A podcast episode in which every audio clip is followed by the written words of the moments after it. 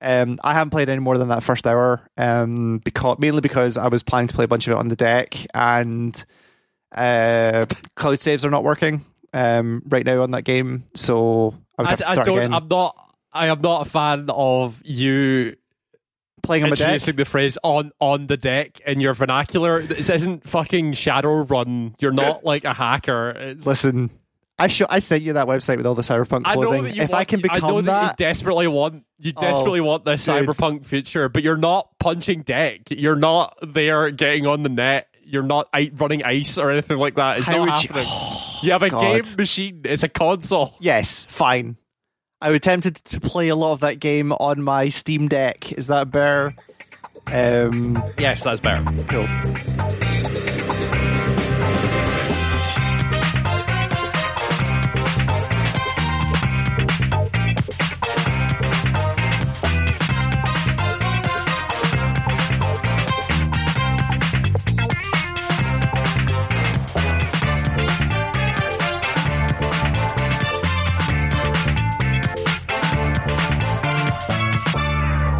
Internet. It's the 2nd of August, 2022, and this is the Game Engine Start podcast. My name's Ewan, My name's Callum. and you sound sad. What? No, I just I don't know, I was tired. I don't know. it's a low energy morning podcast. Let's just let's I- stay with that. I, I'm not. I'm not going to admit that I woke up like ten minutes before the podcast. Oh yeah, I'm right there with you. About half an hour. Yeah. Um yeah, it is that time of year where I watch the city I live in slowly transform into a tourist hellscape for like a month. Yeah. And it's happening around me and it's weird. Uh I think this is the first one How how how far reaching does it get to your place? Because like your place is like out of the like a bit out of the way, but not really. Not and enough, like that, the like, bit uh, your bit is like a basically a huge construction area right now. So I don't know how. Yeah, it's kind of like well, actually not where I am now. It's moved further down, but like so I'm Oh, like okay, sure. what 20 minutes from city center, like 20 minutes from Princes Street if Mm. you if you briskly walk and it's just more people. It's just more people and more traffic. Like specifically where I am, but like you don't have Mm. to go very far to get like just seas of people. Um, yeah, of course. Yeah. and it'll be interesting because this is the first like proper proper year I think I would consider that it's back. Because like last year was like pandemic. yeah. yeah, like last year was like yes, it was running, but it was like heavily restricted and ticket numbers were low and and all this kind of stuff. This is the first one where it was like, and you can tell, but when you start looking at like who's doing shows and stuff like that, where it's like, oh, everyone's last three years worth of material, two years worth of material is now out. So this is them Yeah. making their their grand comebacks. Um, but yeah, no, it's it's just it just the city just becomes a nightmare for a a, a month. It's gonna be fun when when I come up and we have to navigate it. That's gonna Oh be yeah, an yeah, yeah. interesting one. It's fine. We just use you as like a like a um, meeting point because we can just see you over the crowds of people most, That's of the time. is true. I am taller than like ninety nine percent of people, so that's fair. Or you, have you ever had have you ever had complaints at gigs and stuff like that where like people have said, No, "Hey, so you?" I, I I purposely always either stand at the back or to the side. Usually the Yeah, side because I me like too. because I'm so tall. I, if I stand up for too long, my back starts hurting, so I need something to lean on. Yep, So sure. I'll like lean on like a pole or like a wall or something like that. So I specifically stay out of the way so I don't ruin other people's experiences. oh, like the moment I was out of, I think basically from the moment I was out of uni, anytime I went to gigs, like I just immediately became that old man where I was just like at the back leaning on something. I was like, this is way more comfortable than me being Yeah. down the front like I used to be. Um, way it's way just much you, better. you get to a point. You get to a point. I, I got to that point really quickly, but you get to that point where it's just like you'd prefer to just be sitting down, Yeah, like, like- just enjoying the music. Yeah, exactly. It's- Um. Uh, yeah, for yeah, for sure. Uh, I, so wait, I've one, two, three, four, five, six, seven, eight, nine shows I've got this year. Oh Jesus Christ! Okay, yeah, spread out over the month. Um, I was gonna say like over how many days did you like pack it all into? no, it, it's spread out over the whole month. So there's like obviously Sure. like four of the week you're here, even though you're only here for like three. I'm on for three. Yeah. Uh, yeah, first one's on Sunday. Uh, next Sunday. Mm. Um, and then it ends on basically the last day of the Fringe. Interesting. Um, Wow. but yeah, so yeah, we'll see. But yeah, you're coming up, so we need to we need to finalize what we're what we're doing. Um, Do something while Yeah. while you're here. Um, I'll be ordering cables tonight for the. Theoretically, the setup should be way way easier than it's ever been because I have a specific bit of hardware now that Okay. is designed to do this. So it should all Okay. be basically trivial. Um, but it never is, as we've discovered. It's never easy. So yeah. everything just stops working randomly at points. Um, so yeah, we need to decide decide what we're going to do. We need to figure out something to do. That's Yeah, I know. Well, I'll I'll do an our scout round tonight tonight and see if we can come up with something. Um, small bit of housekeeping before we start. Uh, we are in the process of switching over to a new podcast host. Everything is basically ready to go. I just need to hit a couple buttons and it'll be good. So theoretically, this podcast will be the first one on the new host. So if there's problems, if there are problems, one you won't be hearing this, but like maybe check feeds and stuff in a week. If everything should just automatically tr- transfer over, everything should be fine. Also, within the next month, theoretically, we're on more um, podcast platforms. Hopefully, like Spotify and Stitcher, are the two other big ones that that will be available on. If those are your preferred podcasting instruments of choice. Um, Mm. but yeah, every, everything should be pretty straightforward.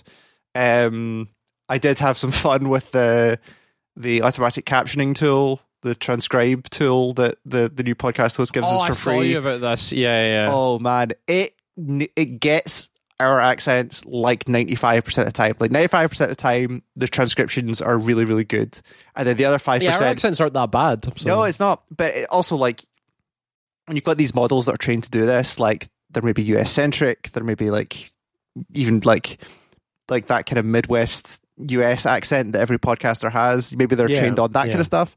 But for us, they, they, they mostly get it. But every now and then, they just completely shit the bed, and it's Mhm, hilarious. mhm. Um, but yeah, so it's fun. So yeah, uh, I imagine if you get if we get into some words that are very Scottish typical, where you like skip your T's or whatever, Yeah. it might have a problem with that. But yeah, yeah, it had a lot of problems with this. The amount of times we said the word John Riccitiello last week, uh, last episode, it just could not figure Oh, yeah, out because nobody that can was. fucking spell Riccitiello. No, like not even a robot can spell Riccitiello. when I tried to when I tried to fix the transcription to figure out how it worked, I had to go look it up for like the fourth time. Um, it's it's a it's a ridiculous spelling. Um, How many C's are in John in Riccitiello? Just one. is it one C? Jesus. I think it's I think it's one C and then a bunch of weird L's in places you wouldn't expect. I think was what R the way it I was. C R I C C I T I E L L O. Yeah, okay, it's double C. That's Jesus what it is. Christ. I thought there was two separate. It's C's, but double it's double C, three I's and two L's. Yeah, that's what it is. Jesus. Um, but yeah, uh, what has happened? So we could probably talk about. Um, well, okay, small things for me. Uh, played. I got. I did the thing, and it's actually very funny because there's the actual record of this. I did the thing, and I said it to you when it happened that No Man's Sky put out another big update Mhm. and I was like, "Hey, maybe this is the time when I get back into No Man's Sky." And then yeah, I did as well. I played it for a good few hours. yeah, and then realized that like, oh, I wonder if this works in the Steam Deck. Turns out, yes, very well. Uh, it doesn't look. It looks like the Switch version. It looks like uh, it looks like an Eh. imaginary Switch version that you get, but like on that size of screen. crunchy. Yeah, but on that size of screen, like, who cares? You Like, say imaginary it is coming to Switch like fairly soon. I'm yeah, pretty that's sure. what I'm saying. We haven't actually seen the Switch version yet. yeah. um, is what I imagine the Switch version will look like. Um, but like running at 720 on that that thing on that screen size, like it runs it basically like somewhere between 40 and 60 most of the time. Like it's totally 100% playable.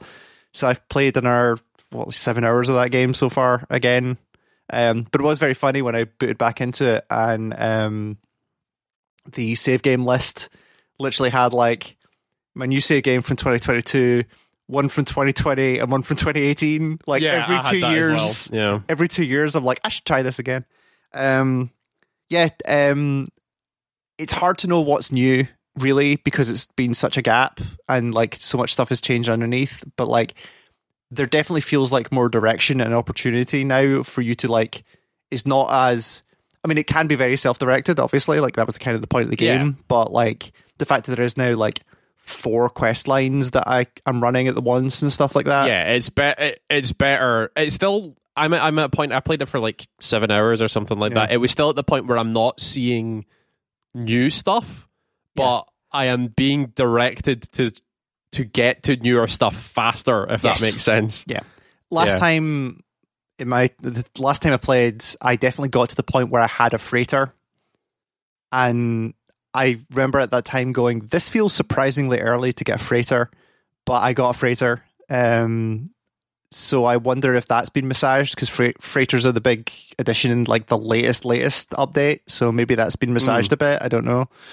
Um, yeah, I, yeah. I mean, that game is that game's cool, and it's exactly a, a good thing to be to be done on Steam Deck. Yeah, like it is. It is a. It still continues to be a really, really cool thing that is has quite a unique feel to it, and like tone and stuff like that. It's it's not like it does do the the like drop you somewhere and you can kind of do whatever you want, but it does like sprinkle over this weird air of mystery about everything. Yes, and like the for sure. story's better directed now. Like you meet characters and you talk to them more and stuff, so it's not as Yeah, freeform. it feels more- like it has a purpose. yeah, it feels less lonely than I think the game you used to. Like, you like every like most systems have a station with people just milling about and talking to each other, and you can have conversations with them and and that kind of stuff. Like, and there's always like, or most of the time anyway, there's like planes, uh, there's like ships flying over, and like there's pirate attacks and stuff. Like, if it, there's more going on, it feels like than there was before, which is super cool. And I I still have no idea how they are continuing to put out free content. Like it doesn't make any sense. Yeah. I have no idea. Um, yeah. Their their updates are like big and meaningful, and I don't get how. And all free. Yeah. Like they've never charged that game since launch, as far as I as far as I can tell. Um, there's no like monetization at all in that game, and I think you can buy the the game for like twenty quid on Steam at the minute. Like yeah, I I, I don't know how they're doing it. I, I genuinely don't know how they're doing it, but yeah, I'm glad they are. Um,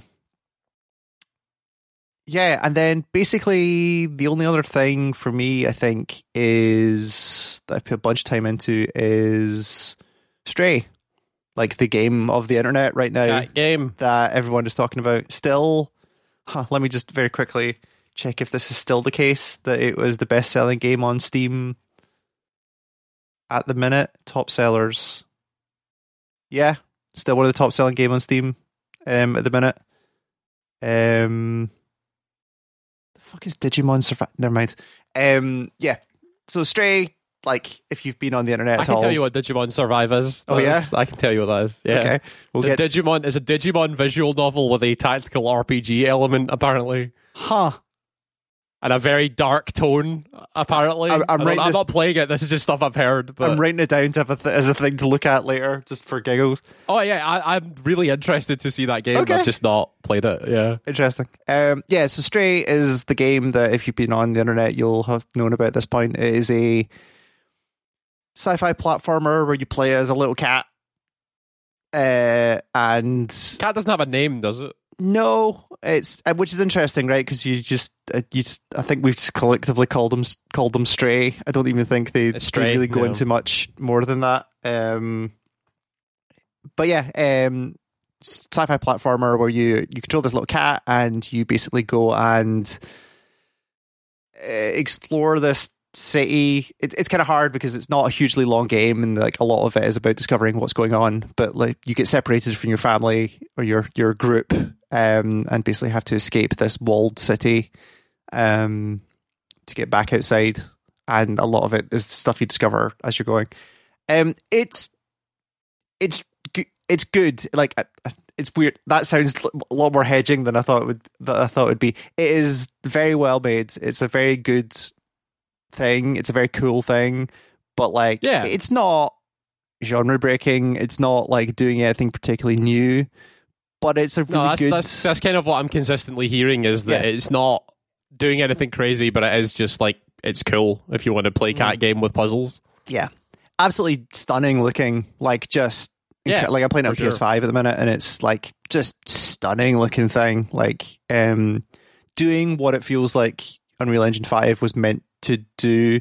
Like there was definitely a time like render about like kind of UE3 where it's kind of a thing with most like off the shelf engines at that point, but like they didn't do open worlds. They were about like enclosed spaces, so like cities and and that kind of stuff, and they really specialized in doing that kind of stuff. this feels like a callback to that kind of design where it's like this very dense built city and it's like yeah all the lighting and stuff like that just absolutely spectacular looking thing um and like they've they've got the controls for it in such a way where it makes a lot of sense where this game doesn't work i don't think without the kind of snap jumping that this game has where you can basically never fall off a ledge like you run up to an edge and if there's another ledge that's in jumpable distance it puts the icon the x icon on the other side so you're guaranteed to know that when you hit x you're going to jump and you're going to make it which mm. makes a lot of sense because you're a cat and you're good at this yeah, it's the, the Assassin's Creed thing of like it auto locks. Yeah, yeah. Um, except you can't just jump off of any surface; like it will stop you. You basically can't ever. There's basically no way to fall damage yourself in this game. Oh yeah, like, it's a cat. Yeah, yeah. yeah. Um, but also, not only does it make it like much more thematically correct, it lets them do much better, much it lets them do much more intricate platforming in a way that you couldn't do if you just had free movement. So stuff like the way you would get up uh, a set of buildings would be climbing up a bunch of air ducts, and I think that like or like uh, AC units sorry on the sides, like very thin platforms. Like the snap lets you do that in a way that like if you're trying to do that with like a standard control, it'd be really fiddly mm. and you'd fall off it and it would just look dumb. Like you just it inhabits the character much more because you've got this. I know exactly how I can do this. It's fine. Um, and it's also got like weirdly traditional adventure game elements. Like you have an inventory for. You very quickly meet this small robot that can digitize item like real world items and then recreate them again, yeah. like a three D, like a kind of three D printer style thing. Um, so you have an inventory, and like the first kind of interaction you have with other characters once the once you meet the robot is like you have this picture and you're like literally showing this picture to a bunch of the, the inhabitants of the city. It's like, do you know, do you, do you have anything to say about this? Like it's a detective game or something like that. Um, but yeah, so you have, yeah, so it's like there's object manipulation and like stuff. There's like some very mild puzzle solving. There's there's stuff in there. It's just it's a really solid thing, and mm. it's not hugely long. I think it was like four hours, five hours, I think, for for me to get to the end of it. Oh, really? Okay, sure. It's yeah, it's not it's not particularly huge. It's not also hugely difficult. It's more it's kind of more about the experience than anything else. But I will say there's a there's a stealth section in that game with some real bad checkpointing that it's like I, will save some people the trouble of finding the thing that I could not find. There are cardboard boxes you can hide in that cancel out the hunting section of the stealth sections. Like when they're trying to find you, it just eliminates that. Um, that would have saved me many, many restarts had I found that earlier. Um, but yeah, there's just some bad checkpoint in that stealth section, and it's just like oh, it was just the thing of like I've solved this puzzle, like just let me continue, please. Like I've done the thing. Bad checkpoint in stealth sections are always the worst. Yeah. Like it's not yeah. it's not hugely long, but it's just long enough where if you fuck it up at the end, you have to do a bunch of it again. It's just like yeah, it's not that that that wasn't fun, but um, yeah, it's cool. It's got um not a lot of extraneous stuff in there. Like there's a bunch of like collectibles for achievements and stuff like that. Mean, nothing else. It is really just about the the kind of story of the of you and this robot and, and the city and, and all that kind of stuff. Um, it's also probably worth saying like uh, some fair. It it makes me really sad that we got to the point where when I say there has been some criticism of the game for some of its representation stages, where like criticism is not necessarily a bad thing. Criticism is just like somebody looking at the thing and going, "Hey, this is a little problematic," but not like it doesn't immediately like stop canceling video games. Like that's not a thing that we're nobody's trying to do that. Yeah, yeah, Nobody yeah. is trying to do this. It's just a thing of like, hey, here's a interesting thing that that is useful of this. So basically, like the city itself is ba- built on. And this is not speculation. Like this is like this has been said many times by the developers. Like it's based on the the Kowloon walled city um, oh, sure. Like, very famous thing. Like they they've used that as a lot of the the inspiration for for design and and and that kind of stuff. Um, and it just doesn't engage with any of like the history of that city and why it is the way it is and all of that kind of stuff. And you combine that with some of the weird um, again, like we need to get away from the idea that like dystopian cyberpunk games and orient- Orientalism just need to just need to just they just need to separate. Detach They just, themselves. it just needs to Yeah. detach. And like super fair criticisms about the way they're doing it. Like there's the ah, that'll, that, that'll go into story stuff. But like there is a thing that once the first time somebody points it out, you're like, oh yeah, why is that? Like that doesn't make any sense why that is the way it is. Um, there's been some really good. I think Polygon had an article, um, and I think Kotaku had a different article covering both those things. Um, well worth a read, even if it's just for like background as to why why those things are are are potentially problematic or not problematic. That's that even that is a cursed term at this point. It just like a useful thing to know about the background of of of these things and what uh, extra things to consider when you see them in games. And I learned some stuff about Kowloon that I didn't know before, so always always a useful thing to have. But generally, like yeah, the get the game it's a super good thing. I think the most interesting thing about it actually is the reception it's had. Like multiple Yeah, it's people exploded. It's, yeah, like multiple people who do not play video games are like, "Yo, have you seen this cat game?" Like, yeah, yeah, I know the cat game. yeah, of course, um, we've seen the cat game. Yeah, yes. Um, it's wild. Like, it's kind of got everywhere, and for like a twenty quid game that doesn't have that doesn't have a gun as the main focus, like it's it's super cool. And I, I think it was um, I think it was some of the Waypoint guys were talking about this in the podcast. It was like it's interesting that one of the year's biggest like mainstream success games is a game that we've seen a bunch because we do this, but like it's a game that that is not. It doesn't look like any game that anyone doesn't play video games would think video games are. Like it's not Yeah, a dude running right, around with a gun. It's not like fantasy swords it's a and swords it's and a fucking cat. Yeah, it's a cat and it's a narrative adventure and it's about like interacting with people and like kind of self-preservation like Yeah. it's not it, it's a very non-traditional thing and it's You, cool you get them in. You you roll you roll them in by going, "Hey, look at this cool cat game." Don't you love the cat? Isn't it Yeah. cute? And then you're you hit them with the like, "What remains of Edith Finch?" yeah like exactly that.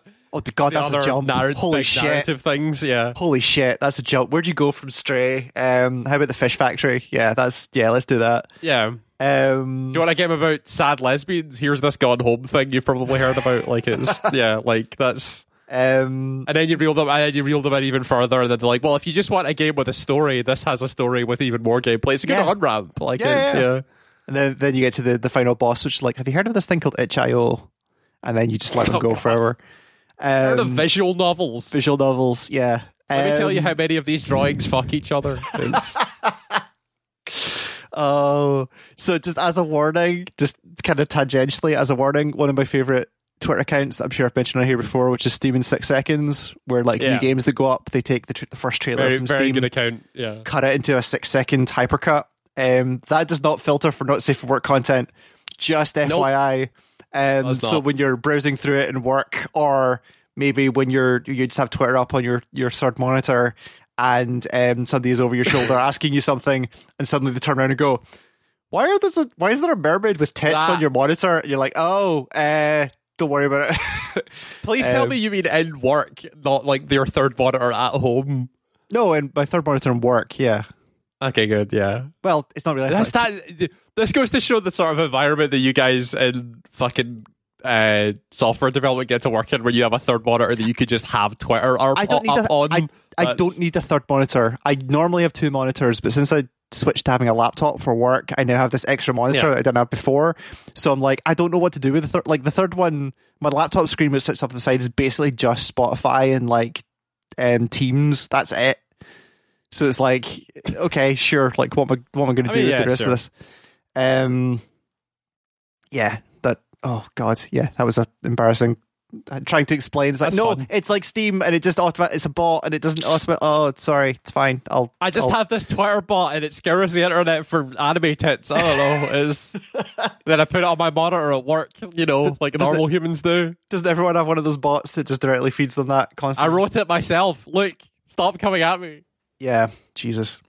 Um, but yeah, no, Stray's good. It's twenty I think it's 25 on consoles. I think it's 23 on Steam at the minute. It's like just over 20 on Steam. It's like Yeah. 22 something. Yeah. the PS5 version, I will say, just the extra features like the the uh, controller speaker and the the God, I've forgotten the term. The vib, the magic vibration thing, the or the DualSense, the Dual The- sense. the haptic vibration stuff in there is really good. Like it reacts to rain. Um, great moment. Like there are multiple spots in that game where you can like curl up and have a sleep. It doesn't do anything. It's an option, but like the um controller purrs and has just the right of, of vibration in it, where you're like, oh okay, yeah, this is okay. Yep, this is entirely accurate. This is great. Um, yeah, that's Stray. It's cool. It's uh, like I say, it, it's it's not groundbreaking, but it's a very good one of those, and is a great game to put in front of your friends that are not big video game players, and be like, "Hey, this is also a part of the thing." Just FYI, This is a video game. Look. we do, there's a lot of stuff like this. If you're interested, just here you go. Um, yeah, it's cool. Um, I think that was everything. Like a lot of the stuff I've been doing is like kind of, like I said, no one like No Man's Sky. I've I've done already. Continuing on Yeah. with Tunic. Uh, Tunic actually, man, uh, I, yeah, I went on a weird cycle with Tunic where there are bo- there are bosses in that game, or like, yeah, obviously there are bosses in that game because that's the type of game it is. But like, they are apart from the first one where, God, it's so difficult to talk about this without giving away parts of this game. But basically, like the first one is usually is if you're pretty thorough, they give you a really good like. You need to be at least this powerful to have a chance against this against this boss. Sure. And once you're that powerful, you're like, cool, this is doable. Okay, fine, I can do this. But then the other bosses I've seen so far, they don't have that. So I'm just throwing myself at one of these creatures and I'm just like, I have no idea if I'm missing an item. I have no idea like if I'm missing some like some skill, whether I'm just not like I just don't have enough HP yet because I haven't leveled up enough. Like I don't know what the problem was. And then I remembered one of the things that that people were talking about with that game was the um it's under the accessibility menu, but it's more than just accessibility features where there's basically just like a no fail mode. And I was like, and it was that kind of weird, like, s- it, it was that moment where it was like, I'm not here for boss fights. Like, I'm here for like this cool, like, world adventure with the, these manual pieces and like trying to figure out what's going on here. Like, the bosses are like the least interesting part of this game for me. Um, so I just switched on no fail mode and just killed the boss and then switched it back off again. And it's like, sure, yeah. it is so cool that I That's get to do fine, that. It's so cool that I get to do that because that would have probably been the point where I'm like, okay, I'm done with this now. Whereas now I can continue on and see, and it's not even like, it's not even like uh like one of those bosses where like the only way you're going to beat this is if you learn a mechanic. Like this boss is here to teach you how to dodge roll, or this boss is here for you to show you how to use the shield effectively or reflects that. Like it's just a hard fight, and it's like I don't, I'm just not here for it. So I just switched on, beat the boss, and then switched it back off again. I'm like, cool, let's go on with my day. It's and just it, d- d- difficulty is just another accessibility option at this point. Exactly. like, it's fine. It, Exactly. You can do what you want. and exactly, and it's not. Yeah, like I said, it's not why I'm there. Like the the No, combat's not. The combat's fine in that game, but it doesn't. For I, I, I don't play a lot of games with like this kind of with a lot of like melee combat and like intricate.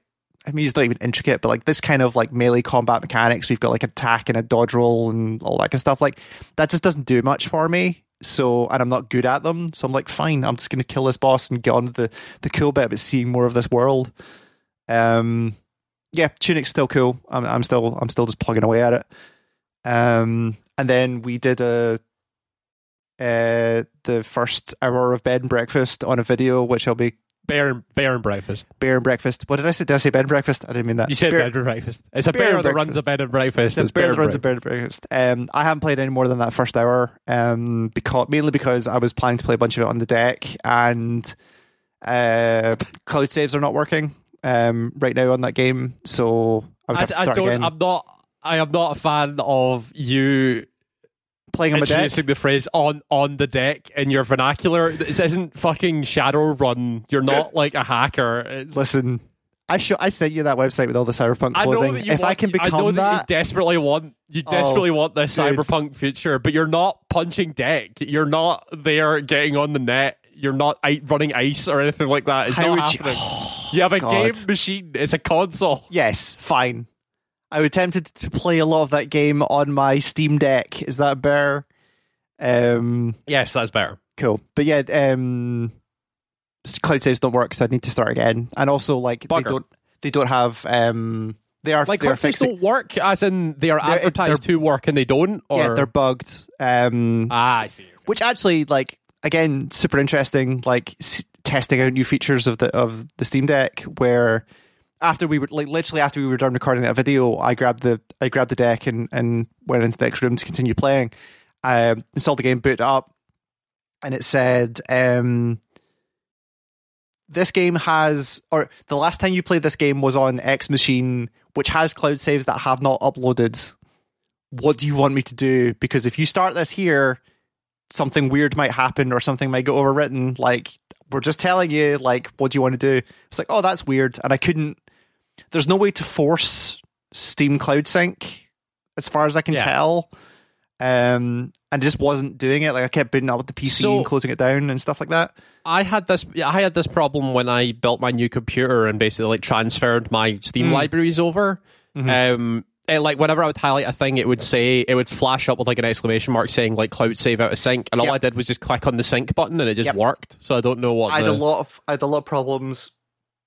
Excuse me, I had a lot of problems when I start setting up stuff up in the Steam Deck, where I'd get the same problem where you would sometimes boot stuff up and close it down, or you would look at it for the first time and it- I would have that exclamation mark as well. And yeah, you would just hit the button and it would do it. But when you're on the PC, like it was never because I assumed what happened was it just hadn't synced or something weird had happened, but there's no button to hit on Hmm. PCs for at this point anyway that I could tell. And I was like, oh, I wonder what's happening here because it has the icon on the store, and like obviously Steam thinks it has cloud saves because it gave me that option that was like, hey, they didn't upload on this other machine. I was just digging through the discussions, and they were like, yeah, we found a bug with the implementation, like right at the end. We will, we're working oh, on it. Um, so it's coming. It's just not there yet.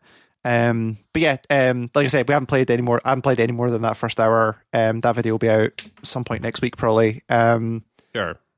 It's cool. Like the that game seems seems very good, and I will be playing way more of it this week. I think.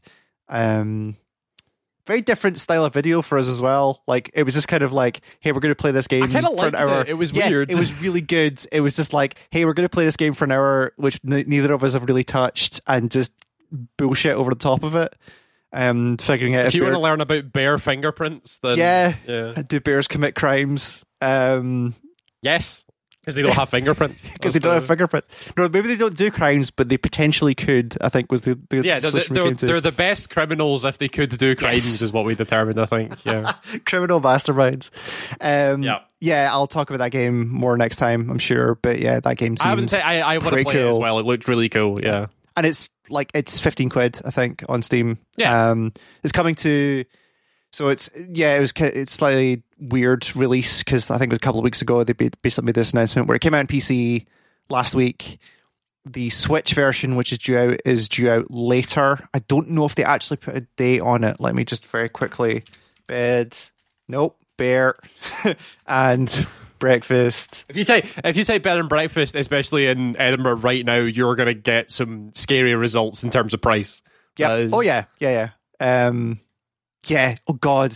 Yeah. While I'm looking at this, just holy shit, we did actually just look for just for giggles, and it is a nightmare. It is an absolute holy shit. This city is. Ugh. This city is terrible. Okay, here we go. Um. Do, do, do. The Switch version is delayed. PC version still on Steam, July 28th. Okay, they have no date for the Switch version. Next couple of months at most is their official line. So it is coming Sure, to Switch. okay. But the other thing they delayed was controller support for PC. So it is mouse keyboard only Oh, okay. right now, which is again is not a problem theoretically on Steam because you can do your controller remapping stuff. So you could probably do it on a controller if you wanted, but native controller support is not there right now. Um. So yeah, so keep an eye out for that. But yeah, that video will be up the week here. This probably, and um, Mhm. that game seems cool. I think that's everything on my end. What have you been playing? Uh, so I also was playing No Man's Sky, which we've talked about. Um, I also fell for it and was like, oh, maybe now is the time. And Turns out now might be the time. I ended up. I, I was like sick for like two days this week, so I was do- not doing anything else. I was just like, "Oh, take me away to this like dream space world and like let me forget that I'm dying." Um, Yep. That was good. Um, the main game that I've been playing that I can talk about uh, is, is Xenoblade Chronicles Three. oh, did you pick it up? um, Okay, cool. Yeah, so I've now played it for ten hours. It came out on Friday, and we're recording this on Sunday. So you're like Um, two percent of the way through it, right? That's how those games I work. barely like yeah. I'm, I'm, ten, I'm ten hours in and I've finished a chapter. It's, right. Okay. it's- The tutorial just yeah. ended. No, God, no, dude, it's a Xenoblade game. I'll be getting tutorials right up until the end. Like Oh, that's right, the that's how that game works. I forgot. Um, yeah, so Xenoblade, I, I have a weird relationship with the Xenoblade series because I I played Xenoblade One because there weren't a lot of good games on the Wii, uh, True. and Xenoblade One was on the Wii and it was a JRPG and it was quite good for what it was. And I was just like, oh, it's cool to have a game like this on my uh, my Wii. Yep. Um, then I played Xenoblade Chronicles Two, uh, which is a Switch game. That game, despite it being cool for various reasons, it has some cool ideas and cool mechanics, and the story gets pretty buck wild towards the end, which is really Sure. interesting and stuff like that. That game sucks for a lot of reasons. Right. Um, mainly that the main character is the worst. I hate him so much. um, Rex is so terrible. And people really like him and find him really endearing. I don't. I just think Like- he's a fucking dope. like in an Um, anime protagonist way, or like in Well, so he's Rex is is weird. He, yeah, it's in an anime protagonist way. It's the same way that like people think that the Kingdom Hearts story is obnoxious, where it's just him screaming about his friends a lot and how much he loves them. But he's so he's he he has a um Newcastle accent. I'm pretty sure it is. I'll say it's, it's like North England sort of accent. yeah. Um, so everything is said with this kind of like plucky underdog style tone Yeah. and but everything he says is really fucking dumb Right. and i hate rex so much and there's a lot the, the that the, the out of the characters in that game there are like two that are good and the rest are not great for various reasons There's Um, probably an interesting bit of research somewhere about why every JRPG.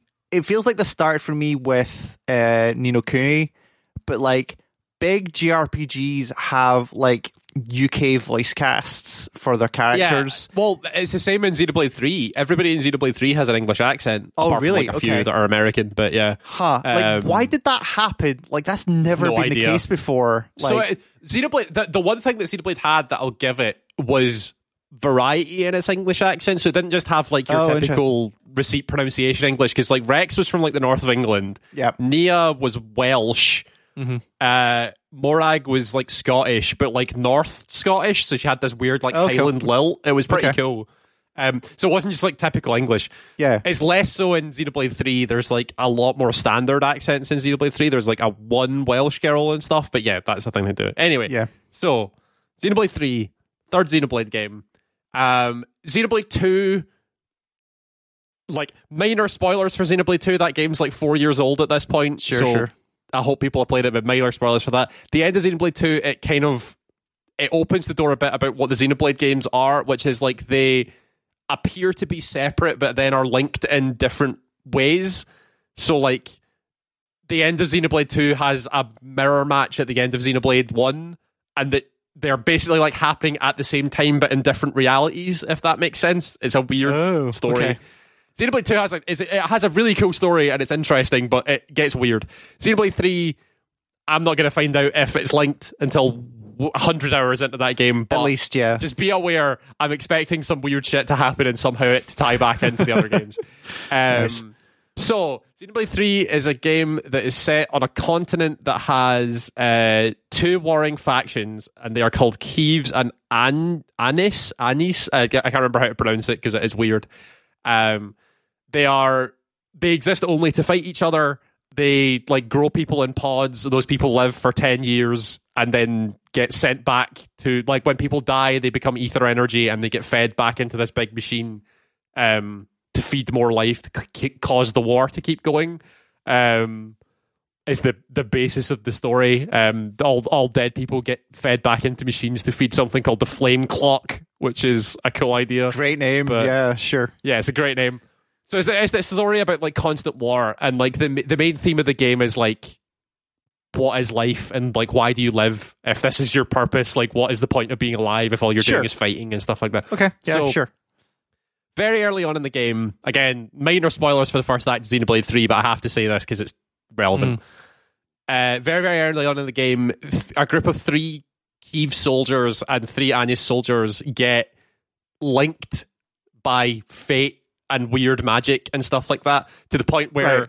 they are then recognized as enemies by both Keves and Anyas, so they are enemies to everybody basically, Gotcha. and then have Okay. to have to travel through the world as a six, as a group of six, uh, like teenagers, basically, Mhm. trying to find what happened to them, the real source of like why why is this constant fighting happening, and like all that stuff. It's your typical kind of setup. Interesting setup for a story where the backdrop is like it's like a war story, but you're pivoting it to be like why is the war happening because nobody really knows. Sure. It's just people have been brought up their entire life to be like you go to train to fight to kill these people to then die and be reborn and kill these people more. Like that's the like a weird JRPG, Um, G, G, bleh, weird JRPG version of like the Metal Gear Solid military industrial complex. Like, why do we fight? Yeah, it just exactly. continues to, yeah, great, Yeah. excellent. Okay, So sure. that's that. That is like after they get like linked magically, like their fates get intertwined. Is the way they explain it. Mhm. Um, the the characters are like um because they like start talking to each other and stuff. They're like, "Why are we fighting? Like people are just humans and stuff like that." So they they start getting it immediately. It's just Mm. how they expand on it.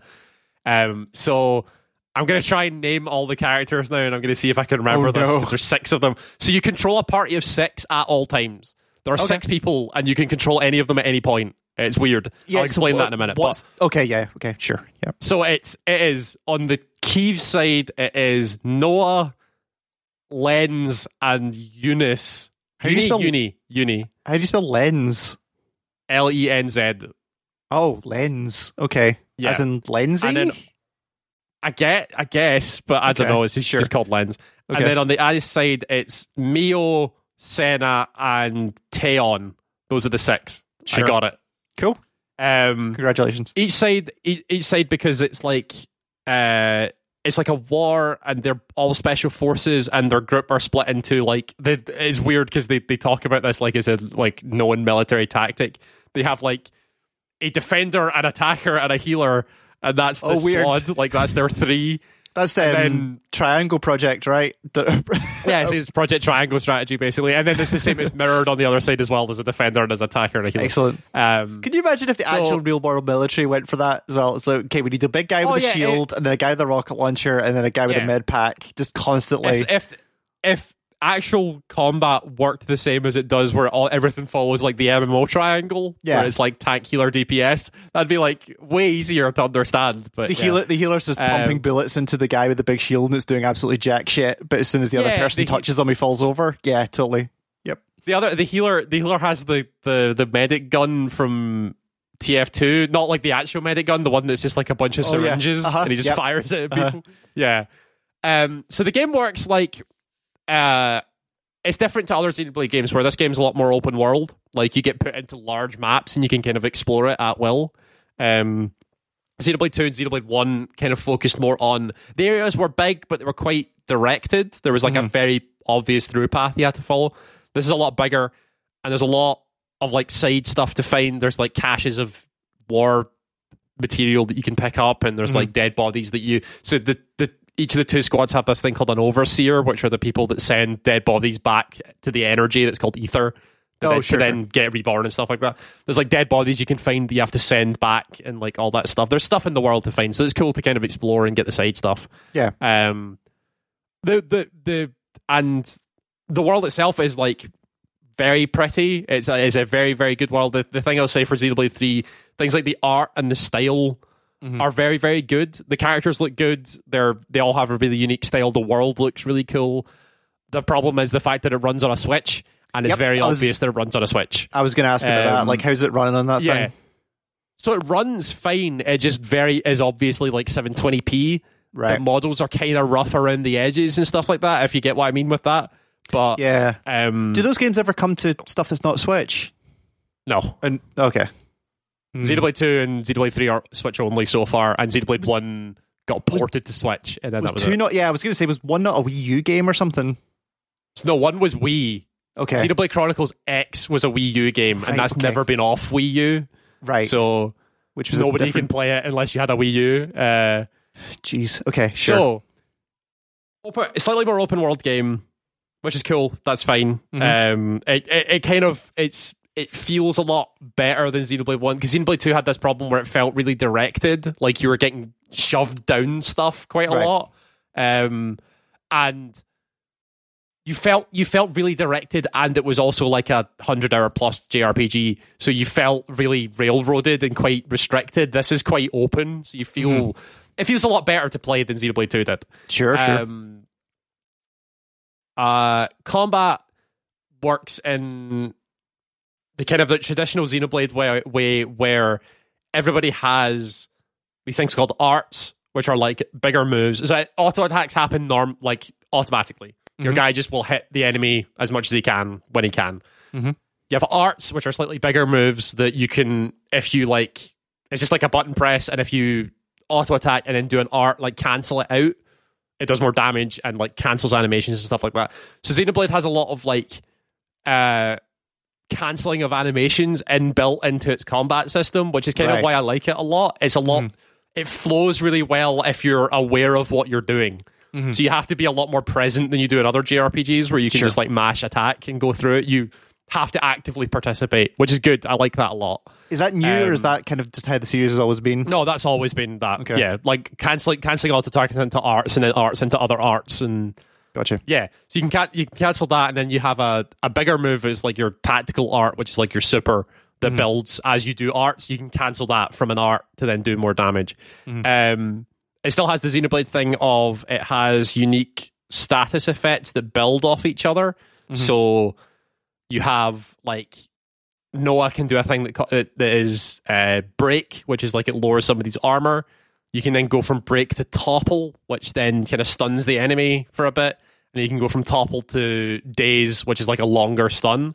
Mhm. So you have these like status effects that build off each other to basically get to the point where the enemy's really vulnerable. You get stuff like launchers as well, where people get knocked in the air and they take more damage while they're in the air and stuff Sure. Sure. that's all that's all standard Xenoblade stuff. And like the arts feed off position and status. So like you'll have moves that this does more damage if your enemy's dazed or if you're attacking them from the side or whatever it is. It's, The the combat is very, very active and it feels it feels as good as it did in the other Xenoblade games. That's the thing that kind of kept me playing the Xenoblade games was the combat actually felt really good and I quite Cool. enjoyed playing it. Um, the unique thing in this game about the combat is that you have a party of six, and you have a party of six quite early. Like Mm-hmm. within the first like six hours of that game, you have a party of six people. Um, I love how that's which early. yeah, I, but you're I- right. I know that's a sentence. Yeah, but it's a JRPG. I know. I have to say. Yep.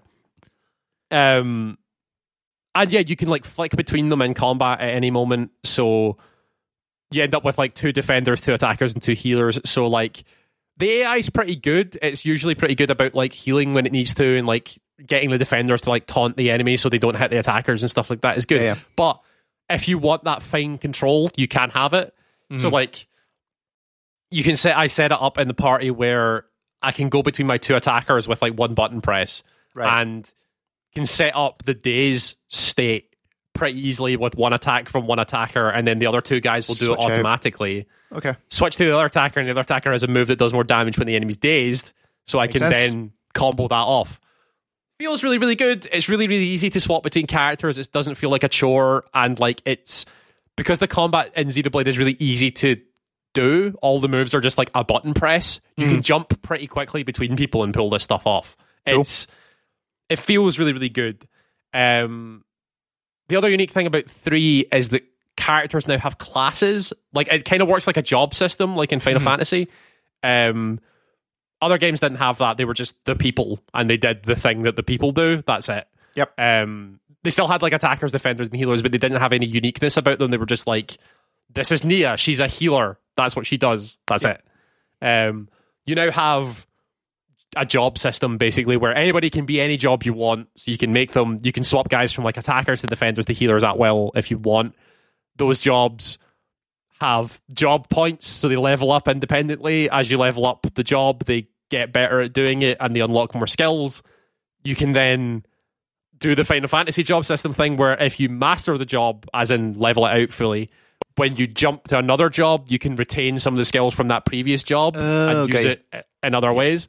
Um, so you have a lot more fine control over your characters that you didn't before, Mhm. which is a lot to handle all at once, especially when it's six characters immediately. You're not like slowly building it. It's just like, here's six people, here's the job system, go. And that's it. Right. Like it's um so it, it and it tutorializes it I mean well enough. It explains it, but it does make you do it for like every character where they're like, here's how job swapping works. Let's swap Noah's job. Okay, now let's Oh, swap wow. Lenz's job. Okay, now let's swap Eunie's job. You're like, okay, I get it. I understand what you're doing, but yeah, it it Xenoblade has always had a problem of like, come on, fucking get to the point. Like you need to Right. hurry this up. Um, which I, I, a lot of JRPGs have that problem, Yeah, yeah. especially when they're like 100 hours plus. But Xenoblade in particular was really bad at like just running around in circles for no reason until it got to the point. Um, but I, I actually quite like it. I think the job system is actually a really neat idea.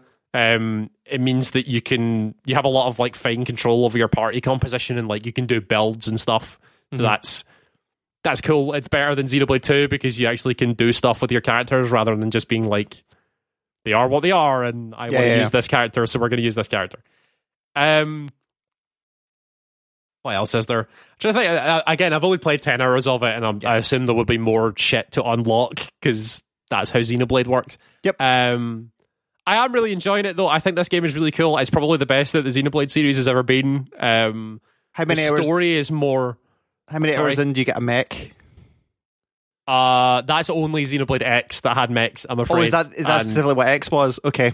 Yeah, Fair enough. X X was the far future mech game, sadly, Oh. which I've never, I, which I've never played because Okay. I didn't have a Wii U and it's never been ported anywhere else. Gotcha. I'll play it if it ever gets ported, but didn't play it. Okay. Fair enough. Um, so yeah, the this game is a lot better at kind of immediately getting to the point and hooking you in. Of like the story's a lot more immediately apparent, and it gives you characters that don't suck and actually quite like. So you're hooked into the story a lot quicker than you were in Xenoblade Two. Xenoblade Two took fucking forever to get to the point of its story. Right. Um, it spent a lot of time kind of meandering around the like, hey, look at this this anime lady with the big breasts, isn't she interesting? Like that kind of thing. But because that's that's always the problem all- with with those kind of especially games where like the expectation is that they're like hundreds of hours long is that they can Hmm. spend the first 10 hours like intricately setting up this the every every potential bit of the story and here's who this world is and here's how this land interacts with this land and this person's yeah, history yeah. And, like if it gets right into it that's way better than i think a lot of the ones it's i've still seen so yeah. It still it still takes its time to do that. It has to like Mhm. set up the world, but it is more immediate about getting you involved in that world and doing yeah the stuff that's that's in it. good okay cool Yeah, as opposed to like meandering around. So the the things that it still does that I hated in Xenoblade that it still does, you do a lot of like it's very it's very obvious they are trying to tell a very particular story. Mhm. And you get into situations a lot where you like say get into boss fights Mhm. that you fucking crush with no effort or not no Right. effort but like you you win the fight pretty straightforward and then it'll go to the cutscene after the fight and your characters get massacred like you'll lose the Oh, fight after the right. fight Xenoblade Yep. 2 did this all the fucking time like out of out of five boss fights four of them will end with you losing in the cutscene it's wow nuts. that sucks Yeah, so they're they're it's very obvious they're being like, no, no, no, we're telling this story this way, so it doesn't make sense for you to win. So we're just gonna kind of shuffle us along after the cutscene. This appears to still be the case in Xenoblade 3. I have done two Oh. boss fights in this far, and I've lost in the cutscene both times. even though you've actually stomped the health bar even, before even though that the boss fight wasn't that difficult because it was like an intro boss fight or whatever. Yeah, yeah. But they have to get to the, the point of the story, so they then have to get it to the point where the characters are losing to then Yep. tell the story that they need to tell. It's it feels really weird. Um, it always felt really weird. It felt bizarre in Xenoblade 2. And stuff like that. But yeah, it's so weird. And like they Xenoblade has a lot of like obviously has a lot of like bigger than life characters, and there's mm. um I can remember specifically in Xenoblade 2, one of the main antagonists of that game is a character called Jin, who has a special ability that is like he can move at the speed of light. So mm. he is super, super fast. You can't hit him because he moves at the speed of light. He can also like freeze stuff to absolute zero because he can manipulate the atoms in the air and stuff like that. But so you you get into a lot of like conversations with Jin, like staring each other down, where he's like, I can move faster than light. There's no way you can hit me. I can't lose. And then you get into a boss fight and he's just a guy. Like you can hit him with a sword and he doesn't do right. anything crazy. And it's just like weird ass like dissonance level between like power level and cutscene and power level and actual boss fight. I mean, it's the it's the traditional Superman problem, right? Of like, how do you make a video yeah. game about Superman where he's all powerful and can never be killed, right? Yeah, like, exactly. Yeah, it's, it's, you have to make a video game somewhere and like but they, they use stuff like that in really really like like eh, like big big points of the plot are like this is important and this is why we have to do this because he can move faster than light so we need to do this xyz they're still doing it in xenoblade 3 where again spoilers um the point at which all the characters become linked and stuff like that again it's like four hours into the game yep yep um you you meet this like fucking huge demon thing that like takes out giant mechs with like single shots from its weird wrist cannon and can like jump and do all crazy shit. And then you fight it in the boss fight and it's a guy. Like it's a guy with moves, but he's not doing anything insane that you've not seen before. He's just a boss. Right. It's, weird. I again understand why they're doing it because they're trying to tell a story in a specific way. Still feels really, really weird when you're playing it as a video game. Oh yeah, um, but yeah, yeah. They still have to turn it into a video game at some point. Yes. Yeah, like Xeno, like two really irked me for that shit of like losing after fights and then them bombasting their bosses and then you fight them in the fights and you're like, ah, this isn't really that bad. Yeah, yeah. Um, so I expect more of it from Xenoblade Three. Uh, I am going to keep playing it because I think it is really cool. I I definitely like it more immediately than I did any of the other Xenoblade games, which right. is enough to make me go like, okay, I'll keep going with this and see where it's going. Yep. Um, also think the story is a lot cooler. Like I like the kind of like the backdrop of it being like a war story and stuff like that. Like yeah, that's yeah. a lot cooler than Xenoblade 2 backdrop of holy shit, this dipshit found this all powerful weapon. How what the fuck happens here? Um, you mean every JRPG story ever? Yeah, great. Yeah, but Rex is like more of a dipshit. Like that's the Sure. He's, he's the bi- he's he's the biggest dipshit I've probably seen in JRPGs. Like it's kind of insane. Um, nice. But yeah, Xenoblade Three, cool game. If you've played the Xenoblade games before, you're probably going to play it anyway. If you've not, it's fine. Like ninety nine percent of the Xenoblade games are independent and will tell their own story. Yeah, I was I was going to say because um, I, I think I read a review that was like, or it was like a a comment or or a, the subheading for a review, and it was like the loose trilogy of Xenoblade games, where yeah. like technically they're all so linked, but not really. Yeah, that's like I was saying at the yeah. start. They yeah, they get linked usually right at the very end of the game, and it's like a very loose link where it's like mm. These things are happening at the same time, are in separate realities, but they're they are linked because the separate realities only happen by a thing that happened in Xenoblade One. But mm-hmm. so they're linked, but they're not super linked. If yeah, you just yeah. want to play a JRPG, you'll be fine. It'll be okay. There is there are things in there that are definitely like as a Xenoblade player, you'll be like, oh wait, hang on, I've seen this before. But if you just want to go in with fresh, it'll be fine. Like you'll be yeah. okay. And I recommend it. It is a it is a cool playing JRPG for the Switch. Which, if you have a if you have a console that is portable, you should have at least one good JRPG to play on it. They are great to have on portable devices because they are obviously 100 plus hours and you want to be able to take them anywhere. So yeah, exactly. Recommend Xenoblade Chronicles 3. Very cool game. I will come back as I play it more and give up to date reports because cool. I want to see how fucking crazy this game gets. Because it will, because it's a Xenoblade game. But um, I look, there I may be a point. The- there may be a point when I finish it that I want to do some sort of spoiler cast for it just so I, I can say, like shout at someone. Um, I, I look I look forward to that in 2024 when you finally finish it. yeah, this. so because I've got me, there's me and one of my other friends are playing it at the same time, and we've both Right. played the Xenoblade games. So we're shouting at each other, being like, "Hey, have you noticed this thing?" But right, right. I want to be able to just like direct it at someone and be like, "You're going to sit, listen to me talk about Xenoblade for like Listen, half an hour." the the fin- the spoiler cast we did for Kingdom Hearts 3, a game I've never played and never will play, I had a great time Yeah. with, so I'm okay with that. yeah, That's yeah, fine. yeah. Oh yeah, it's like Um, I don't know. I don't know if it'll get like Kingdom Hearts level No, of stupid no, crazy, nothing but it will. will get crazy. I can guarantee it. But Look forward to it. yeah, Um, okay, I believe you have some, if that's everything, I believe you have some music Yeah. for us. I do. So uh, we've obviously both been playing uh, No Man's Sky recently. Mm. Um, so this is the perfect opportunity to once again listen to something from the No Man's Sky soundtrack. Yep. Um, obviously, 65 Days of Static is a band that we both like Yes, very Um, much so.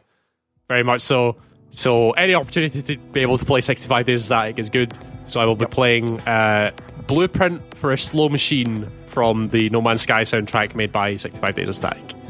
Cool. Check the post for links so you can pick that up, and we'll be back with some news after this.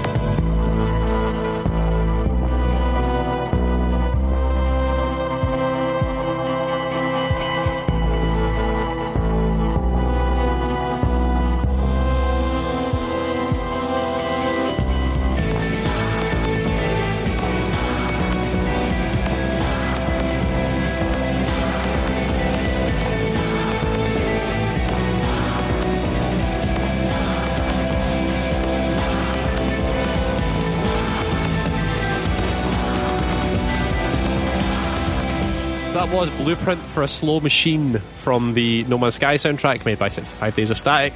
Um, go listen to that soundtrack because it is amazing. If you like it, go listen to more 65 Days of Static stuff because that stuff is also amazing. Yeah. So See CC and Supermoon live. It was so cool. that cool. made me really upset because Yeah. I seriously considered coming through to see that, and I was like, I, I like hum and hawed about it. And it's like, nah, it's fine. It's on a work night. Yeah. It'll be difficult anyway. And then you saw, I saw that they played Superman. I was like, Yeah. fucking man, god damn it! next time, next Like time my favorite song that they do. next time you're through, you should come. Like it's just a, it's a, Yeah, oh no, for sure. Like, I'm gonna now. Now that. I've seen video of it and stuff like that, I'm like, no, that's like Yeah. a gig that I need to go see. So yeah, it's, Yeah, for sure. I will go see it.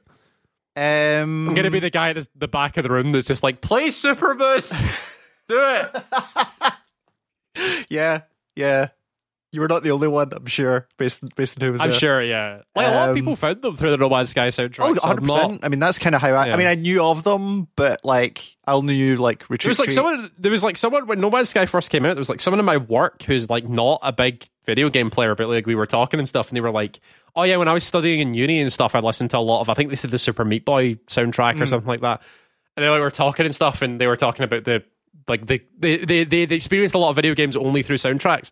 Sure. And I was like, "Hey, have you heard of this game called No Man's Sky?" And they were like, "No, what is it?" And I explained it. I was like, "You should give the soundtrack a listen because it's made by this like British band and they're crazy and stuff." And she came to me like a couple of days later and was like, "Yeah, that album's like amazing." And I was like, "Well, they're actually a band, so Yeah. if you want to like listen to more stuff like that, I know I think she's like super into 65 Days of Static, so Yeah. that's good." Always, always a good thing. Um, so we've got some news. Um, wild variety of stories this uh this this time. Um, just some interesting thing. I just thought this was kind of interesting for a Steam. Um, from the perspective of Steam, they have updated their rules for uh artwork. So like you know, like store listings have like the little kind of sixteen by nine image that they have like as your main store Yeah. image. Mhm. Um, they've basically put they've updated the rules for what you can do in there. They call them capsules, which is a weird term that I've never heard before for in terms of UI, but sure. Um, they added a new rule which basically says, um, content based uh, content on graphical asset capsules on Steam is limited to game artwork, the game name, and any official subtitle. So they've basically eliminated a thing that you, I'm sure you've seen if you've been on Steam. So you can't put review scores, you can't put award names or logos. You can't put discount marketing copy. So you can't do like, I currently 95, 90% off, whatever. Mm, mm. No text or imagery promoting a different product, which means you can't put like from the makers of blah. Um, That's a weird And- one. Okay. yeah, and no other miscellaneous text, which is interesting for a couple of reasons. One is just like award stuff feels okay to me, but like they're they're it feels like one of those things which is like it'd be difficult to judge the line on that stuff, which is like, well, this is fine, but this is not. So they've just gone like, no, it has to just be the title uh, and subtitle and, and images. So I I get the I get stuff like the the you can't like put this the sale stuff on it or whatever. That's that's fine. Mm-hmm. Awards, eh, yeah, sure. I can maybe understand why you want to wouldn't want to put that on there. Stuff like from the makers of seems weird. Like that, I don't understand their logic behind that one. But yeah, I don't know. I don't know. Uh, I mean, maybe like if it's.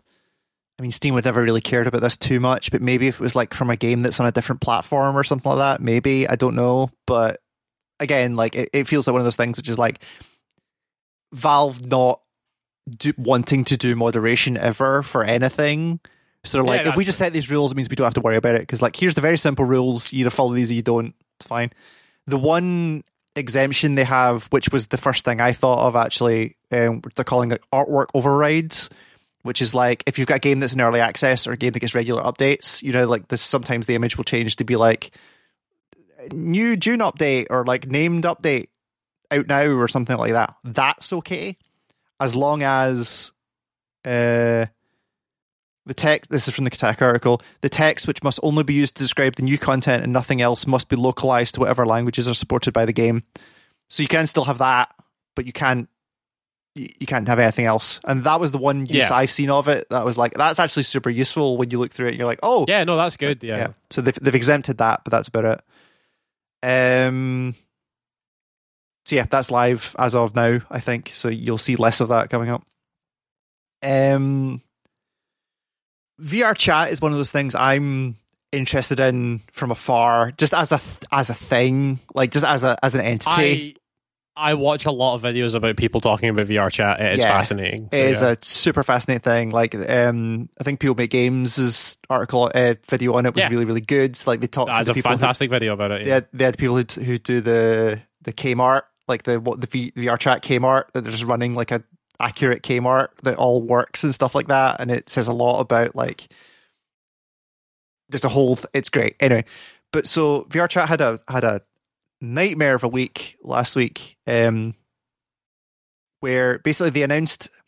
I there's a lot of things that happen here, but basically they announced that they're going to put in um Epic Games anti cheat, anti cheat, easy anti cheat or EAC, like something that's in a bunch of different games. Um, and they said basically that their their reasoning for it was to crack down on modified clients, um, to make the game better and safer place to hang out.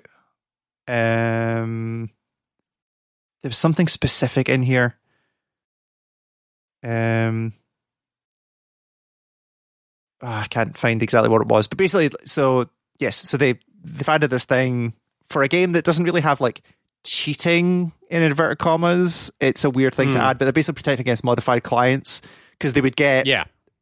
I can't find the exact quote now, but the thing I read was they would continually get security uh, support requests for things like, "Hey, like my, like a lot of um, client modifications would include malware and keyloggers and viruses and shit like that," and they were getting, they would continually get support requests that were like, "Hey, I why is VR chat sending data out to the internet and all this kind of stuff. It's not. It's just you're installing insane mods. Yeah. So like you can see it from that perspective, but the problem with it is that like VR chat is such a unique thing where it's like it's kind of like it's the closest that we've ever had to what the metaverse thinks that it is, even though it's not. Where mm-hmm. it is just like it's yeah. this open space that's fully open, anyone can build anything for, and people can just go and build their avatars and create spaces that that they want to hang out in and it is a is a is the purest definition of a social space really that's out there. And yeah, sure. a lot of people were using client mods because it doesn't really have like an official like modding API. A lot of it is client mods to get various things, specifically for things like the improved body tracking. So obviously being primarily well not primarily a VR game, but like known as a VR game, like adding additional mm-hmm. tracking stuff that is not supported officially extra trackers, bodysuits, um, all that kind of stuff. That's all a client mod. A lot of the ones I saw as well is people use it um, for accessibility reasons. So that are client yeah, mods. this, that, this was the main thing that I saw Yeah. people talking about was like uh, it was a lot of the one that really fascinated me that I saw. That apparently there's one that like the it translates like ASL like sign language Yep. to uh, actual text that people can read. Yep. So it's like good for uh, people with like accessibility issues because it means that they're then more readily able to communicate with Yeah. people. they can do. You they can- hear a lot of stories about people with those those sort of problems finding friends and like a group that they consider like a family and stuff online because of these accessibility things. It's really really cool. Yes, and it's even even more basic stuff like general um, uh, closed captioning for everything, which uses voice recognition to turn voice into text and all this kind of stuff. Um, the mobility mods, all that kind of stuff. Like a lot of um, mods to affect uh, how you move around in the space. Like people who are very susceptible to motion sickness. There's stuff Oh, you can yeah. do to Yeah. do- a lot of stuff that basically there that is basically all just now gone because like any modifications to client will just like eliminate all of that. Um, it is live. There was a massive pushback on it, like absolutely insane pushback on it. Um, and they they did the whole they they just pushed it. They, they there was no argument basically involved in here. There's a couple of things in there. One, it just generally sucks. Um, like it's it it's a really um bad case of people just not understanding how their software is being used. Like Yeah. or or it which it feels like it is like there's a very it- this is not my description this is from a couple of things articles uh, a couple of articles i read but they kind of had this um don't ask don't tell policy with mods where it was like if you're not doing anything like in like really malicious with it like we're not going to do anything like there's nothing we can do. Like there was always the like it's really unfortunate but like vr chat is kind of known for like the the erp community that is big on vr chat for obvious reasons but like the only thing they really did for it was like if you're going to do ERP shit, like it can't be on like the public space registry. Yeah. You can't make it public. Like it has to be password protected. It has to be so on and so forth. And that was kind of the approach they'd taken for this whole thing. So for this to suddenly come in, be like bulldozed into the entire client that screws a lot of people, um, it's weird and like completely unsubstantiated guess this might be the start of what a lot of people's worst fear was for VR chat, where they are looking to get bought by somebody.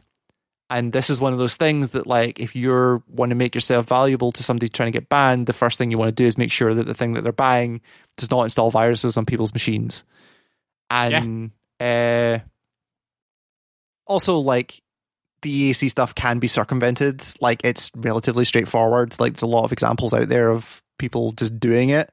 So, again, like most DRM style solutions and like most anti cheat solutions, apart from like the really, really, really good ones, like all it's going to do is punish the people who are not who are trying to play by the rules Using anyway. maliciously. Yeah. Like if you if you want to fuck people up with this thing, you can. All it's going to do is affect everyone else. Um, it's it's super sad to see like like say VR chat was a really special thing, and it just sucks. It just like it just sucks. And if It's, this kinda- is it's, it's the thing you hear about all the time, right? Where these like weird, not rogue parts of the internet, but like parts of the internet that are very individual and serve Mm-hmm. a specific niche, but a bunch of people really, really feed into it quite a lot and have communities and friends and like all this stuff in there. Mhm. Eventually get popular enough to where the business has to get cranked up on it, and Yeah. that's when stuff starts falling off the Exactly. rails. Like that's the yeah. I mean, they talk they talk about a lot in the the people make games video. Like a lot of people were were worried about this exact thing of like them wanting to turn it into a business or wanting them to get or or if it does get sold, like and it becomes in the hands of somebody who's out to make money off of it, like real money off of it. Like this is the type of step you start to Yeah. take if you're setting yourself up for that to happen, and it would really suck. Um, and there's not really a thing that people can just move to. Like VR chat is so big and kind of just owned the space for a long time. Yeah, yeah. Um, there's another one called Chill Out VR, which feels like it's trying to hit the same kind of Mhm. market. I've definitely seen articles that like it's I've nowhere near seen it. Yeah, there's it's nowhere near as as mature as I don't mean you know what I mean mature. It's nowhere Yeah, it's nowhere near yeah, as full along as far along as some VR chat is, but it is a thing that's there. But again, I, I feel like I'm continually quoting that that PMG video, but like this is what happens to these products, right? Like something gets really big and owns a space, somebody buys it, cranks down on all the people that are using it for cool things. They move, that thing becomes popular, that that thing gets bought, they move. Like it's it sucks. Like it's um it's really, really disappointing to see. We'll keep an eye on it. Um yeah. Yeah. It's it's it's yeah, unfortunate. Um speaking of unfortunate updates, I don't know if you followed any of the Sims 4 stuff recently, but like it's got I heard it was like weird... something like they they they they bugged a patch and now there's incest or something like that. So Is they that... did. So yeah. So the the the, the current next big update happened uh, or came out officially last week when you're hearing this, um, where they added uh, high school gameplay or like school gameplay, active school gameplay uh, into the game again.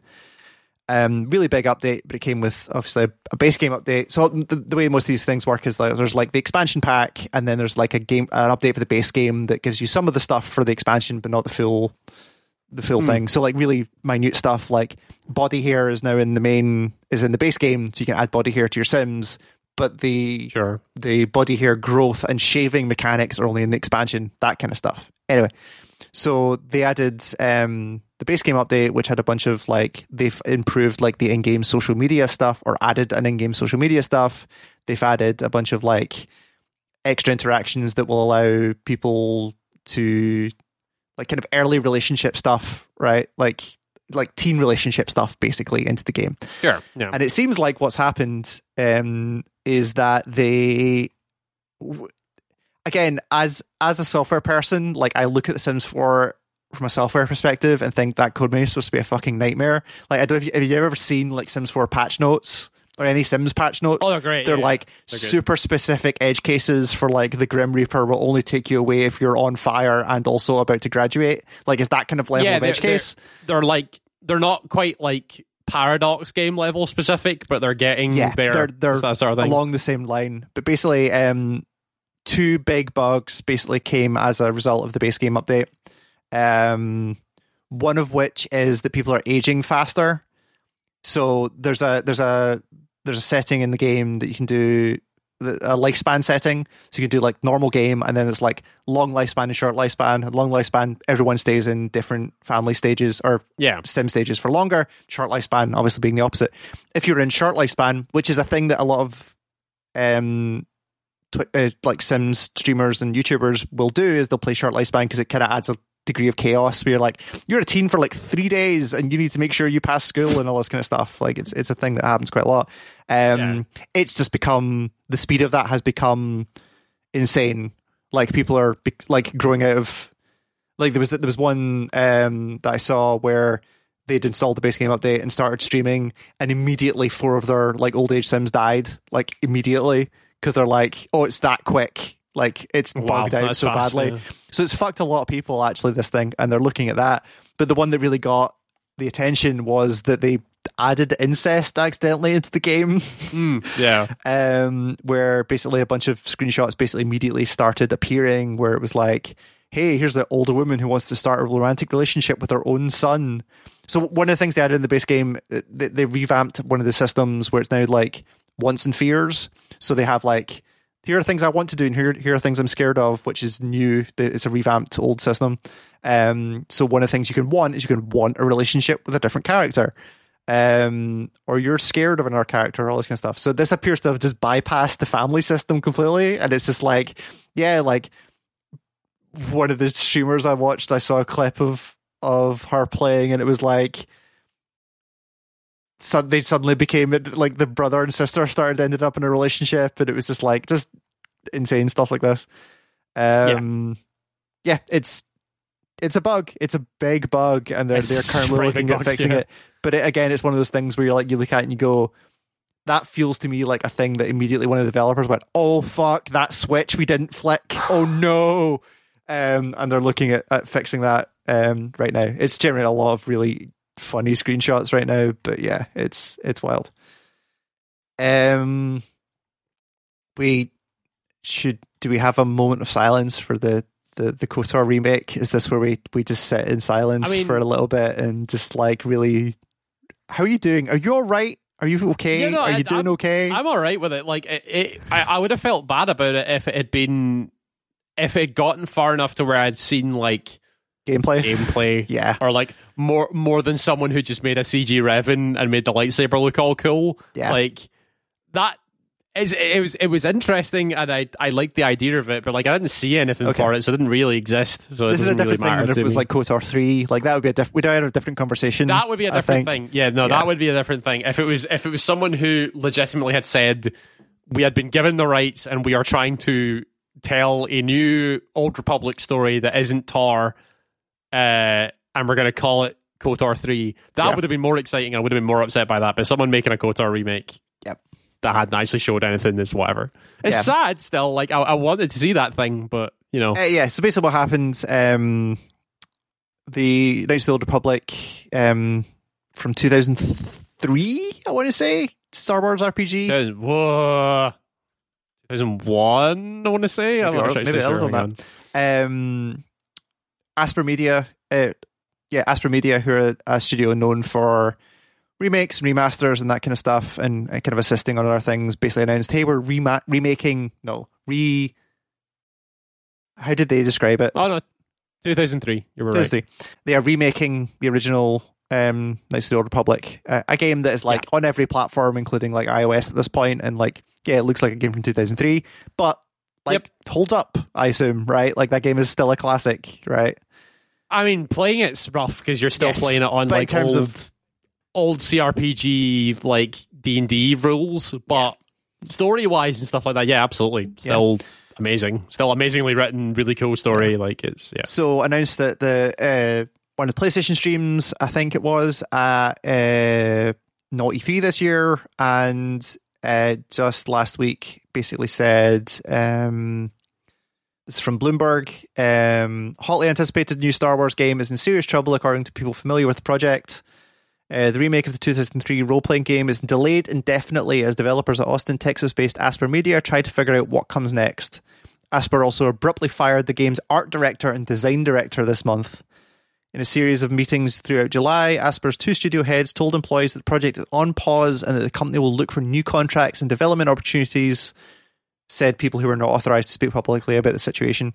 Um, it's a, like, one, it sucks, but also it's like, that's a weird situation where yeah, and all of this is speculation. All of this is reported by by Jason Schreier at Bloomberg. But basically, it seems like what happened was the vertical slice that they made to pitch to. Um. Okay, so here's the quote. On, again, this is from the Bloomberg article. On June 30th, Aspyr finalized the demo of the game known as a vertical slice to show to production partners Lucasfilm and Sony Cor- uh, Sony Group Core. Oh yeah, because Sony are Sony. I think Sony were partnering with it. I don't know if they'd funded it or not, but like they were on board with it. I well, it Um, was it was shown at the it was shown at PlayStation show, right? thing, Like yeah. yeah.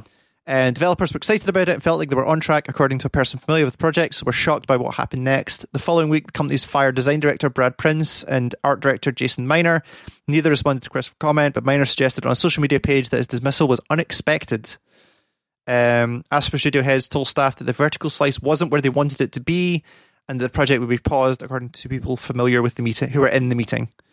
Um, one person familiar suggested that a disproportionate amount of time and money had gone into the demo and that the project's current course wasn't sustainable.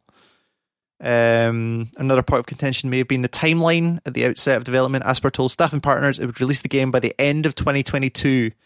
According to people, uh, two people familiar with the production, developer said a more realistic target would have been 2025. so yeah, check, check with your developers when you're going to pitch dates.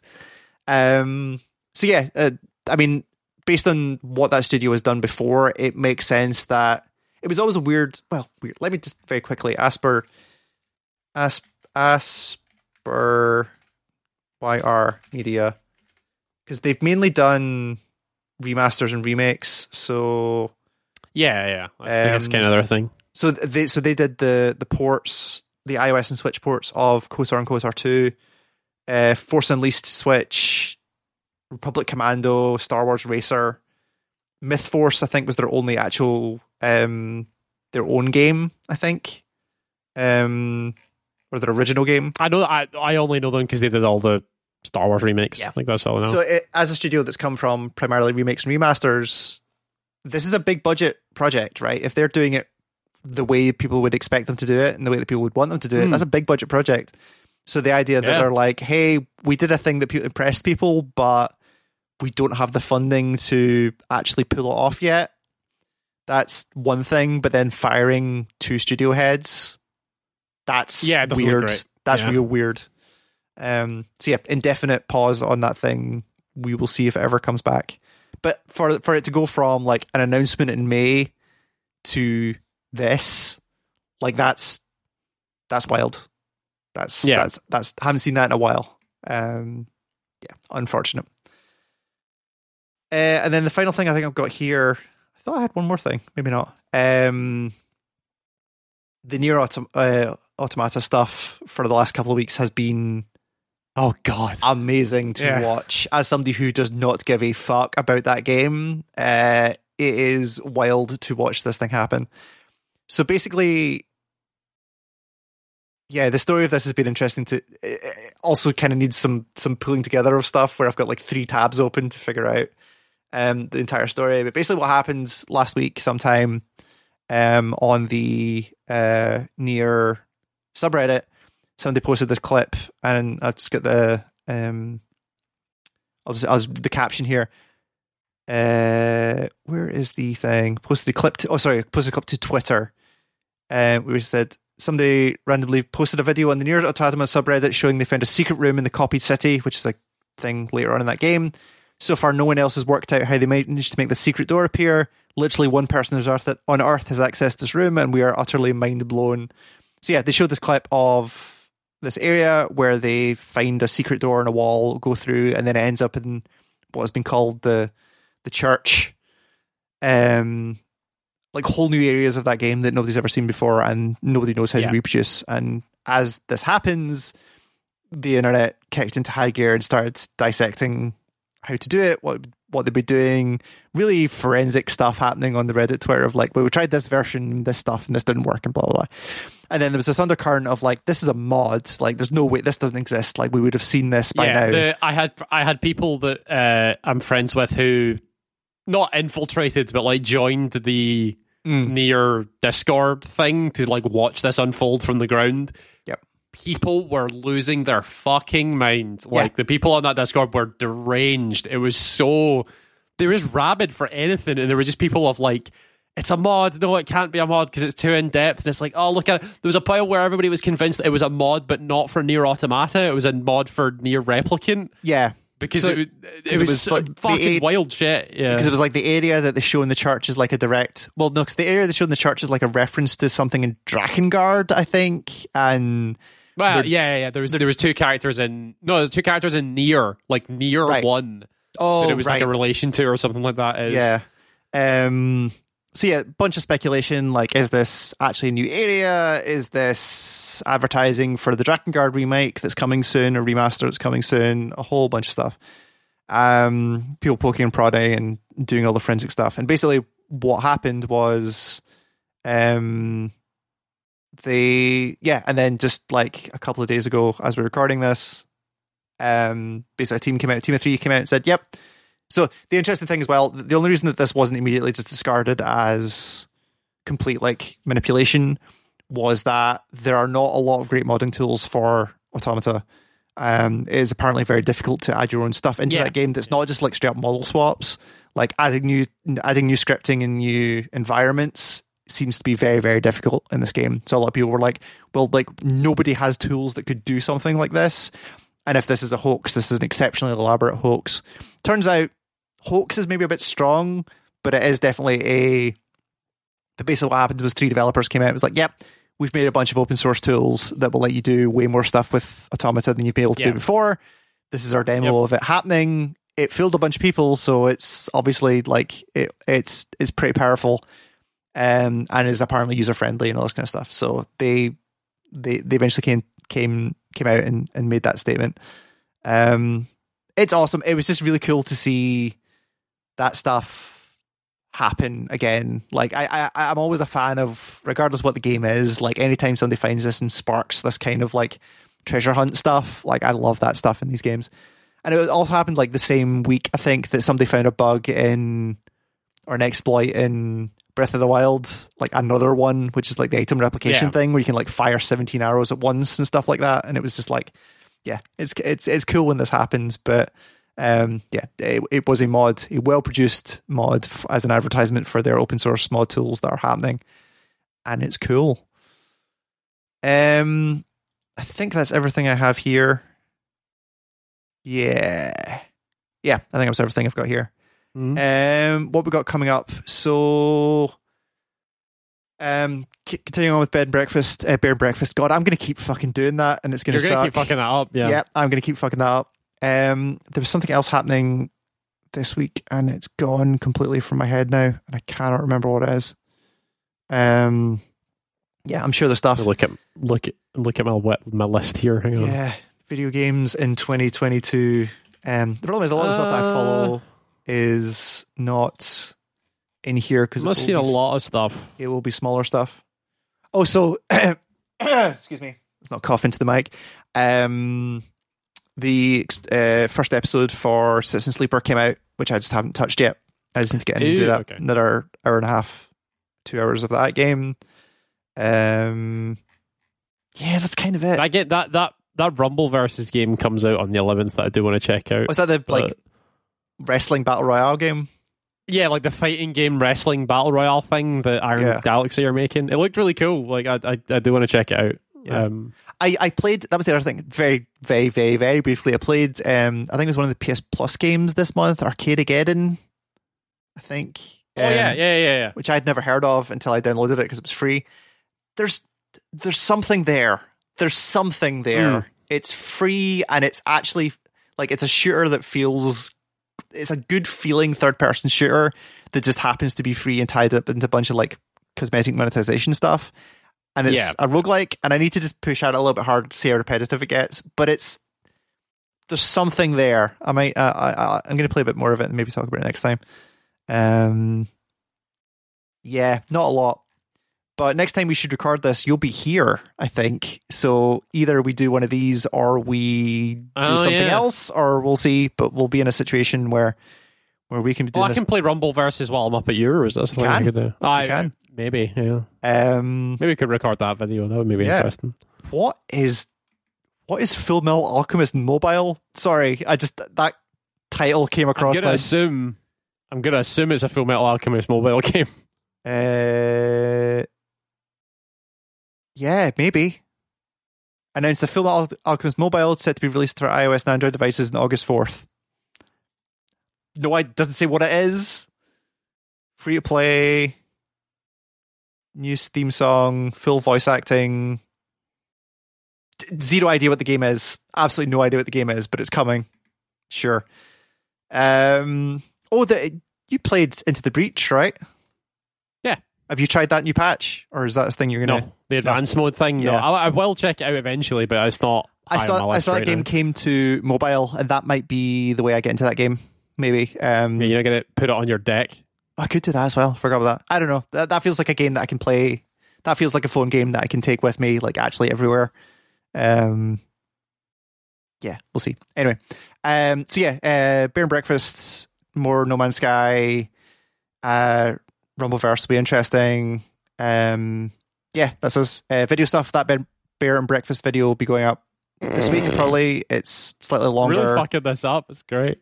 Yeah, I know. Uh, that'll go up this week. Um, it's cool. Um, podcast, like I say, everything should just work. If it doesn't, you'll know very quickly. Uh, and you basically shouldn't have to change anything, but there'll be some behind the scenes stuff going on with that. So if some some goes wrong, we'll let people know. But um, everything should work fine. It will be available on new platforms soon. And then when the site gets remade, it'll all be integrated much better and it'll be fine. Um, but that's us. GameInstart.com is the name of the website where you can find all of those videos, articles, and podcasts are up there. We are on youtube.com slash GameInstart. Subscribe there, get notified when we put new videos up. We are on Facebook and Twitter. If you search Game Start, you'll find us there. Podcast at GameInstart.com is the email address. And that's us. Stay safe, enjoy whatever you're playing, and we will see you in two weeks. Goodbye. Goodbye.